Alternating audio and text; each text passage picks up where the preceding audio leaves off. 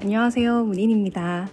오늘은 저의 단상으로 오늘의 팟캐스트를 진행해 보려고 합니다. 음, 사실 최근에 뭐 읽은 거나 본 게 없냐고 물어보신다면 솔직하게는 어, 최근에 이제 공부를 계속 하고 있다 보니까 읽은 것들이 이렇게 주로 논문이나, 어, 네, 솔직히 없어요. 그리고 이게 마무리를 지어야 되는데 계속 이제 읽고 있는 책들은 옆에 쌓이고 있는데 이 책을 한 권을 다 끝내지를 못하고 있는 중이어가지고, 어, 저도 이게 참 빨리 이렇게 읽고 느낌이 있을 때 얼른 여기에 아카이빙을 해둬야 되는데 요즘 이제 계속 좀 이렇게 늘어지고 있어서 정말 큰일입니다. 그래서 오늘은 어 그거랑 별개로 이제 제가 최근에 이제 단상에 대해서 쓰기 시작해서 지금 한 세 번, 세 편 정도 썼어요. 근데 오늘은 그 두 번째 편에 대해서 한번 이야기를 나눠볼까 합니다.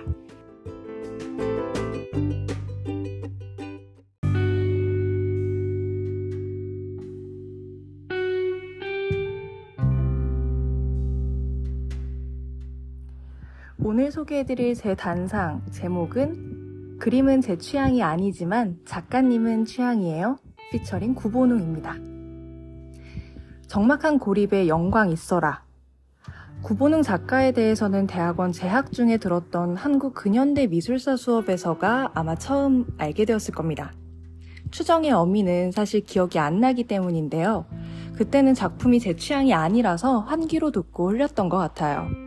그러다 이 작가를 다시 눈여겨보게 된 건 위에 저 문장 때문이었습니다. 구본웅의 그림을 보면 느낄 수 있듯이 한국의 전통화단, 동시대 서양화단, 그 어디에도 볼 수 없는 파격 그 자체입니다. 그를 우리나라 최초의 모더니스트이자 최초의 야수파 화가라고 부르니 당시의 사회는 그를 담기에 그릇이 조금 작았나 하는 생각이 듭니다. 저도 구본웅의 이 파격스러움이 불편했어요.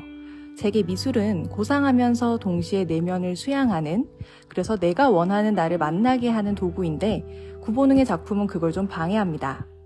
거친 붓질과 면처리, 짙고 어두운 색채의 연속, 왠지 모를 알 수 없는 부조화 등에서 제가 애써 감춰둔 어두운 제 모습을 직면케 하는 느낌이랄까요? 이런 제 마음처럼 당시의 사회도 그랬던 것 아닐까 생각이 듭니다. 모더니즘 문학이론가 김기림은 조선화단의 아카데미즘이 그에게 향하여 아무리 돌을 던질지라도 구본웅 씨는 엄연히 우리 화단의 최좌익이다. 적막한 고립에 영광 있어라 라고 그를 평가합니다. 이 구절에서 저는 구본웅이라는 화가가 겪었을 외로움과 혼란스러움을 상상해 보았습니다. 내 선택에 강한 확신을 갖고 자신있게 추진하다가도 어떤 날은 내가 이래도 되나 하는 생각과 함께 갑자기 몸이 웅크려질 때가 있습니다. 그럴 땐 어떤 모습이 진짜 나인지 잘 모르겠더라고요. 그러면 문득 나는 왜 흐르는 대로 가지 못하고 굳이 물살을 헤치며 불확실한 결과를 위해 고생을 하고 있는 걸까? 라는 생각에 이르게 됩니다. 이런 순간이 계속 반복되다 보면 어느새 닳아진 제 모습을 마주하게 되죠. 미술사학계에서는 구본웅의 작품에 대해 천구백삼십 년대 초반에는 야수파, 입체파, 표현주의 등 서구 모더니즘의 미술 경향을 한꺼번에 보여주지만 후반에는 전통적인 동양화의 소재와 수채화와 같은 엷은 채색의 유화들을 사용한다고 정리합니다. 사실 이 문장에는 학계의 아쉬움이 꽤 많이 담겨 있는데요. 구본웅의 후반부 작업은 사실 당시 화단에서 흔히 볼 수 있는 저의 취향에 가까워진 작품의 형태로 변화하였습니다. 전반부 작업과는 확연히 다른, 그래서 전혀 다른 인물이 그린 것만 같은 느낌이죠. 그런 점에서 우리는 한편으로 아쉽고 또 구본웅을 응원하는 것 같습니다. 그가 그의 세상을 만들었다면, 그래서 화단의 멋진 발자취를 지금보다 더 많이 남겨주었다면. 사실 구본웅의 작품은 여전히 제 취향은 아닙니다. 그런데 이 인물이 지나온 발자취와 그의 결정들은 제게 많은 생각을 하게 합니다. 우리도 세상의 풍파를 겪으며 저마다의 개성 있는 모습들이 달아서 어디서나 볼 수 있는, 크게 모나지 않은, 그래서 주변에 잘 스며드는 존재가 되곤 하니까요. 그래서 구본웅의 작품을 보면 본래의, 태초의, 날것의 나를 생각해보게 합니다. 그래서 제 취향은 아니더라도 작품을 자세히 들여다볼 이유가 생겼습니다. 구본웅의 후반부 작업은 전반부만큼 파격적이고 신선하지는 않지만 분명 좋은 부분도 있습니다. 많이 다듬어진 그의 날은 많은 사람들로 하여금 그의 작품 앞에 더 모일, 모일 수 있게 했을 것이고, 저처럼 취향이 아닌 사람도 그를 한 번 더 돌아보게 하였으니까요. 그런 점에서 거칠고 불규칙한, 그래서 예측할 수 없는 구본웅의 원래 모습도 소중하고, 조금은 부드럽고 예상되는 구본웅의 말년의 모습도 모두 소중합니다. 저는 구본웅을 통해서 앞으로 제 모습에서 유지되는 것들과 변화될 것들을 모두 사랑할 수 있을 것 같습니다. 그리고 아무도 알지 못하는 나의 괴로움과 버팀에 대해서도 스스로 영광이 깃들 거라는 희망을 갖게 되었습니다. 마치 구본웅의 작품이 지금 우리에게 시사하는 바가 큰 것처럼요. 그러니 뭐든 포기하지 않고 우선은 계속해서 해보는 게 참 중요한 것 같습니다. 그렇다고 나를 으깨가며 버틸 필요는 없는 것 같고, 때로 적당히 타협하며 내려놓는 것도 동시에 필요한 것 같아요. 뭐가 됐든 지나온 발자취는 다 기록되고 저장되고 어떻게든 남아 있으니까요.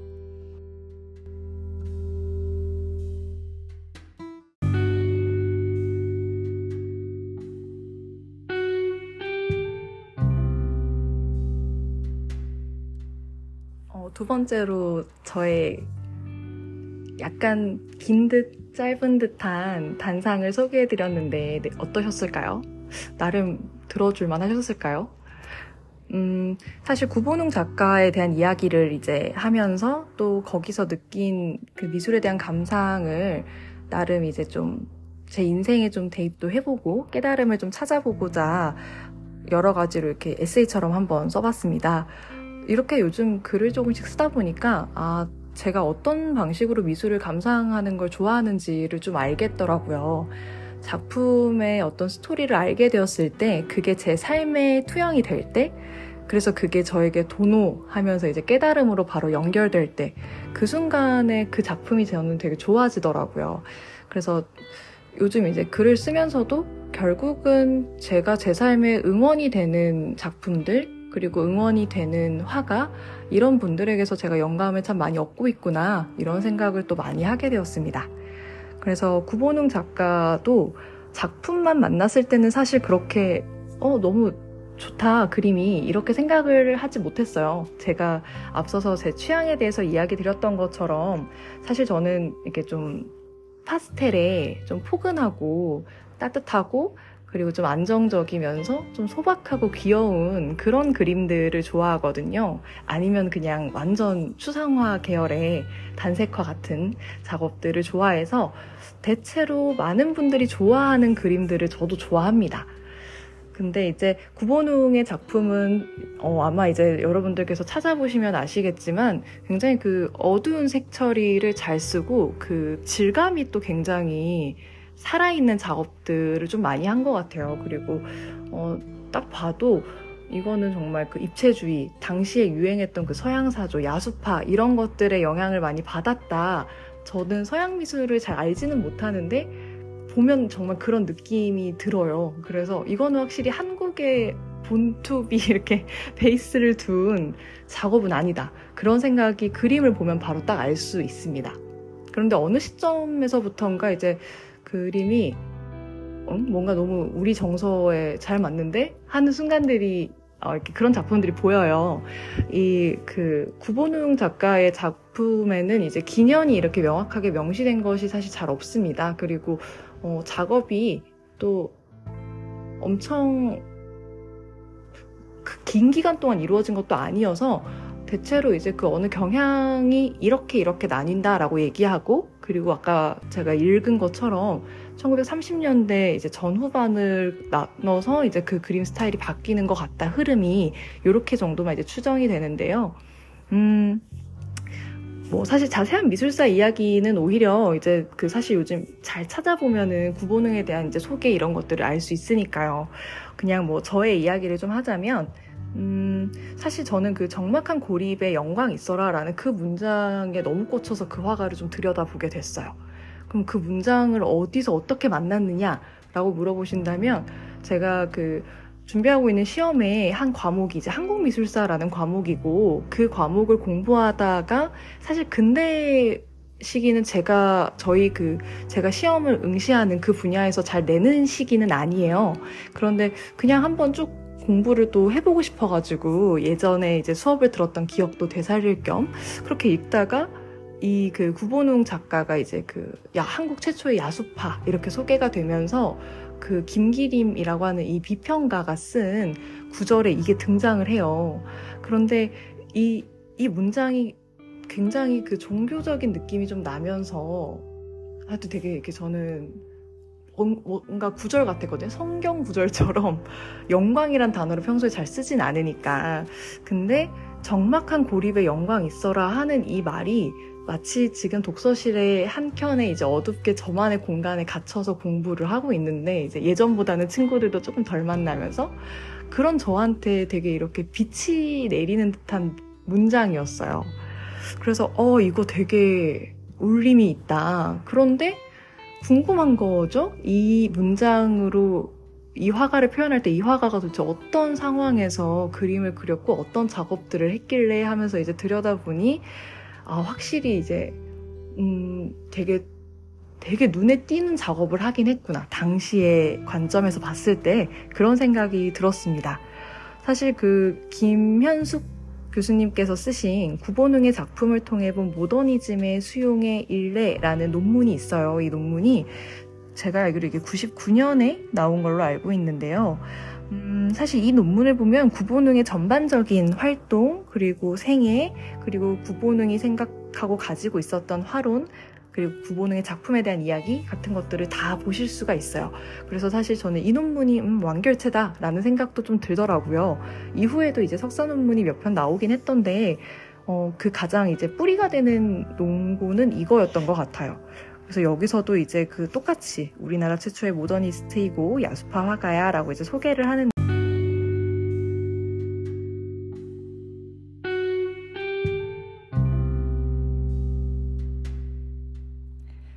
근데 사실 이제 저는 그런 소개 속에서도 옥하고 이제 조금 놀랬던 표현이 그 여기서도 이제 그 이야기를 하죠. 조선화단의 그 최자익이라는 표현을 이제 써서 김기림 그 평론가가 이야기를 하고 있습니다. 그래서 최자익? 이제 아무래도 이게 시기적으로 이 구본웅이라고 하는 인물이 활동했던 때가 천구백삼십 년대 이다 보니까 아직은 일제강점의 상태예요, 나라가. 그래서 음, 그 사회주의의 그런 이념 되게 좀 이게 저의 그런 정치적 성향이라든지 뭔가 그런 그런 거랑 전혀 관계없이 저도 이제 역사를 계속 공부를 하면서 들여다보니까 당시 이제 조금 좀 잘 나가는 지식인들 그리고 조금 인텔리한 그런 사람들이 이 사회주의 사상의 어떤 부분에 매료가 되었는지를 좀 알겠더라고요. 이제 공부를 하다 보니까. 그래서 그 좀 뭐랄까 아직 현실에서 구체적으로 증명되지는 않은 굉장히 완벽한 느낌의 이상을 구현하고 있는 이론이다 보니까 그런 부분에서 이 좌익 세력이라고 하는 그런 사회주의 사상에 이제 공, 동화가 된 인물들이 좀 많았던 것 같아요. 그리고 사실 그런 측면이 어쩌면 이제 되게 진보, 그리고 이제 되게 근대적인 사상의 가장 어, 상징적인 느낌이 좀 있죠.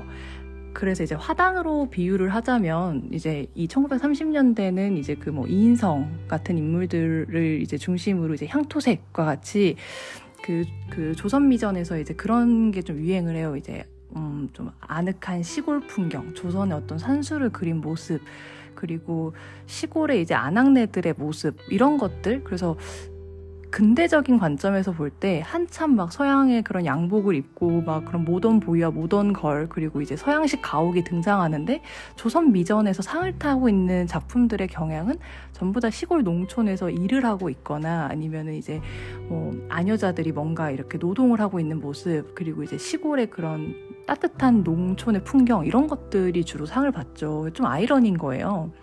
그런데 이제 이 구본웅이라고 하는 화가가 보여주고 있는 작품은 다 굉장히 근대적인 느낌을 주는 야수파와 이제 입체주의 이런 서양의 이제 가장 당시로서는 동시대적인 화풍을 사용하고 있는 모습을 보여주고 있죠. 그러니 이제 어 어쩌면 이제 그 화단에서 요구하고 있는 그런 조선미전과 같이 이제 공신력이 있는 그런 어 전람회에서 요구하는 바와는 사실 결이 완전 다른 모습을 보여주고 있기 때문에 그 반대의 용어로서 이제 좀 상징적으로 최자익이라는 표현을 쓴 것 같고요. 그리고 어, 이 우리나라에서의 그 초기 모더니즘 미술이 시작된 그 발단이 프로레타리아 미술 운동의 퇴조에 따라서 순수 미술의 정착 과정 중에 근대주의를 주창하는 몇몇 도쿄의 유학생들에 의해서 시도가 되었대요. 그러다 보니까 이거를 또 최자익이란 표현을 또 같이 하게 된 거죠. 프로레타리아 미술, 그리고 사회주의 사상, 이런 것들. 그리고 사실 좀 이제 근대의 그 화가를 연구하면서 많은 분들이 어려워하는 부분이, 그리고 저도 참 그게 어렵겠다는 생각을 해요. 그래서 이거는 음, 생각하기 나름일 수도 있겠지만 이 근대라는 식이 어쩔 수 없이 일제강점에 있고 또 예술이라고 하는, 이 미술이라고 하는 분야가 가지고 있는 특성상 이게 돈이 수반, 돈이 같이 따라가는 그 영역이다 보니까 음, 아무래도 이 약간의 친일적인 행동들이 보여요, 생애에서. 그래서 이 구본웅이라고 하는 인물도 그런 친일적인 행적이 사실 드러나고 있어서 사실 이런 게 걸릴 때 연구가 잘 안 되거든요. 미술사를 연구를 할 때 근대기 그 근대 조선 하단에 미친 일본 화풍의 영향이라고 이제 그걸로 박사 논문을 쓰신 교수님께 제가 수업을 받았었는데, 교수님도 스스로 그 당신이 하셨던 연구에 대해서 이제 많은 자괴? 이런 것들을 좀 느끼셨대요. 자괴감이 좀 들었는데 그걸 밝혀내는 작업이 과연 내가 어떤 의미를 가질까? 당연히 일제강점을 받은 일본 화풍의 영향을 받게 되는데 이걸 자꾸 받았다고 이야기하는 내 이야기가 영구적으로 어떤 가치가 있고 이게 대중들에게 어떤 설득력을 줄 수 있을까, 이런 고민을 많이 하셨대요. 그게 그냥 근대 시기를 연구하는 모든 사람들이 가지는 음, 뭐랄까 약간 장벽 같은 거죠. 내가 연구를 하는 어떤 화가에게서 친일적 행적이 드러나게 되면 이 연구를 하면 안 될 것만 같은 느낌이 자꾸 들고, 스스로도 연구를 하면서도 이게 잘하고 있는 게 맞나 이런 생각을 하게 만드는. 근데 저는 어, 그걸 좀 넘어야 된다고 생각을 해요. 친일적 행적에 대해서는 비판을 해야 되는 게 맞지만 그 사람이 예술적인 성과를 이룩해낸 것에 대해서는 또 별도의 평가가 반드시 필요하고, 그건 얘기가 반드시 이루어 논의가 되어야 된다고 생각하는 거죠. 그러니까 이 사람이 친일을 했기 때문에 뭐 연구도 하면 안 돼라기보다 오히려 두 가지를 다 완벽하게 드러냈을 때, 그리고 그 드러내진 자료에 대해서 평가는 동시대, 후대, 다른 사람들이 하는 거죠. 그래서 저는 연구자로서 갖추어야 할 약간 사명감이라면 무엇이든지 감춰져 있어서 추정에 그치는 것들을 전부 다 사실로서 자꾸 드러내주는 작업을 해야 된다고 생각을 하거든요. 그걸 발굴해주는 작업. 우리는 물론 연구를 하면서 어떤 의의가 있는지에 대한 약간의 평가를 더하게 되겠지만 그게 어 만약에 연구를 막는다고 한다면 그 평가 때문에, 그리고 내가 가지고 있는 어떤 잣대 때문에 연구를 계속 해야 될까라고 생각한다면 저는 그 잣대는 잠깐 멈추고 눕혀둬야 되지 않을까라는 생각을 해요. 우선은 연구를 해서 발굴을 계속 해내고 자료를 드러내는 작업이 더 먼저이지 않을까라는 생각을 합니다. 그래서 저희 선배도 이제 근대 화단으로 이제 논문을 쓰셨기 때문에 그때 연구하면서 되게 좀 걱정과 그리고 괴로움과 막 또 사학과 나오셨어가지고 그런 이제 민족적인 그런 마인드가 있으셨는데 선배가 되게 힘들어 하셨어요, 그 부분에 대해서. 저는 다행히 이제 조선 후기를 하니까 사실 뭐 그런 뭐 친일 뭐 그리고 이제 반 반역적인 그런 느낌을 제 연구에서 받지는 않았지만 사실 뭐 중국에 대한 사대, 그리고 이제 명에서 청으로 나라가 바뀔 때 또 북학을 하면서 또 청을 또 배워야 된다고 이야기하는 그런 태도, 사실 이게 그냥 종이 한 장 차이 같다고 느끼거든요. 명분이 있는가 없는가, 그리고 그 명분이 모두에게 설득이 되는가 되지 않는가, 그런 차이인 것 같아서 사실 뭐 정답은 확실히 없는 것 같습니다. 그리고 잘못된 건 잘못된 게 분명 맞죠. 그래서 어느 정도는 음, 잘 판단을 연구자 스스로 잘 해야 된다고 생각을 해요. 그리고 어, 어찌되었든 저는 뭐든지 가려지고 은폐되고 뭔가 연구되지 않는 것이 오히려 더 나쁘다는 생각을 하기 때문에 음, 우선은 뭐든지 들춰내고 보는 것이 중요하지 않을까 그런 생각을 합니다. 판단은 누구나 다 각자가 하는 거니까요. 그래서 뭐 그런 친일적인 행적들이 조금 있기는 합니다. 그런데 이제 마지막에 이제 갑자기 뭐 이렇게 조선에서 이제 선호하는 구도와 경물들을 사용하고 그리고 이제 약간 파스텔의 유화 톤을 쓴다. 그리고 갑자기 이제 한국 미술과 조선의 민족성에 대해서 이렇게 생각을 하는 모습들이 등장을 하거든요. 이 인물에게서. 음, 근데 사실 이, 이런 것들을 제가 한번 고민을 해봤어요. 제가 그 단상을 쓰면서도 이런 급작스러운 변화가 뭐였을까. 근데 뭔가 큰 의미를 부여하는 건 좀 아닌 것 같고 그냥 제가 그 입장이 된다면 왜 나는 이렇게 태도를 바꿨을까라는 생각을 하게 되더라고요. 이분이 이제 그 삼십 년대 활동을 하시고서 그 사십 년대까지도 그러고 보니까 이분 생애를 제가 언급을 안 해드렸죠. 이분의 생몰이 어떻게 되냐면 어, 천구백육 년에 태어나시거든요. 그래서 천구백육 년에 태어나서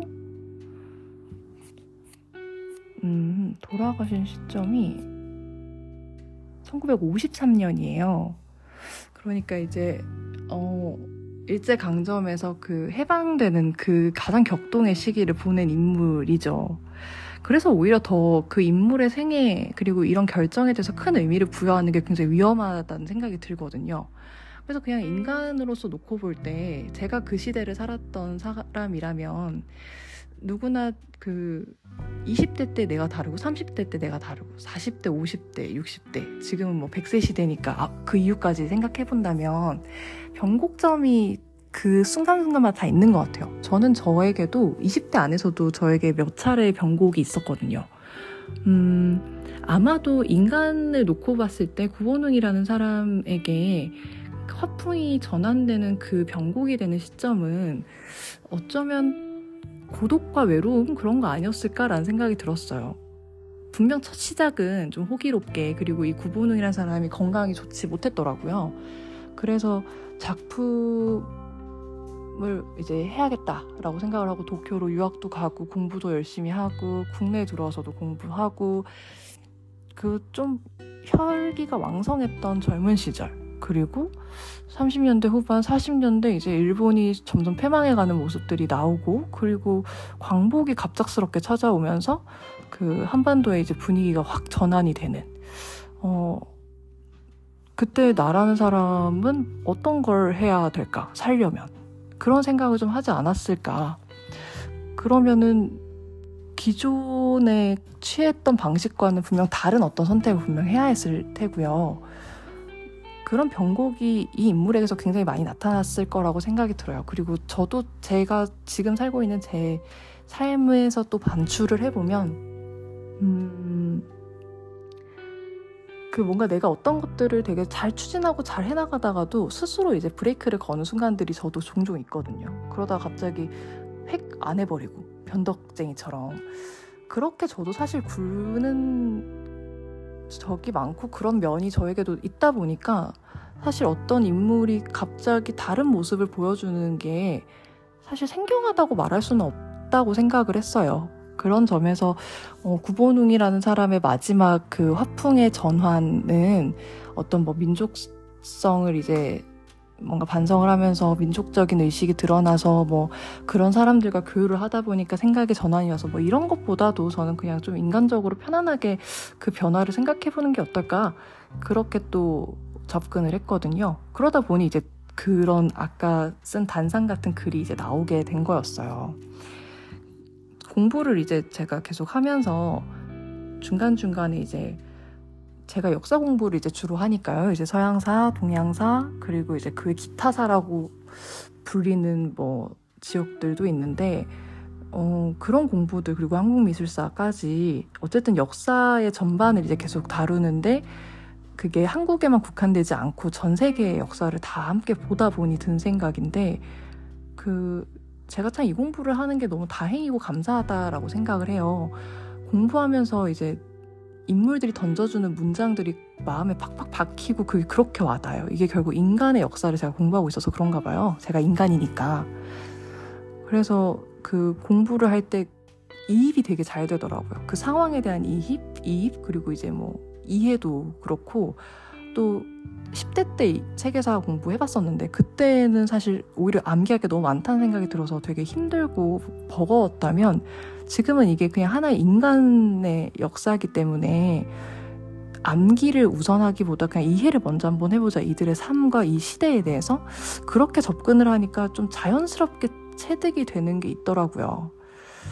음, 그래서 저는 제가 또 공부를 하면서도 이런 깨달음을 갖게 되는 게 참 감사하고, 그게 이 역사라는 과목이 주는 울림이 아닐까, 그런 생각도 같이 해보게 됐습니다.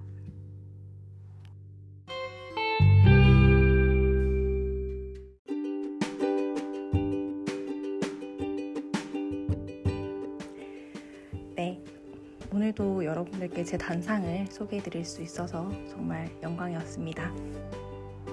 다음에도 좋은 글로 또 다시 찾아오겠습니다. 지금까지 문인이었습니다.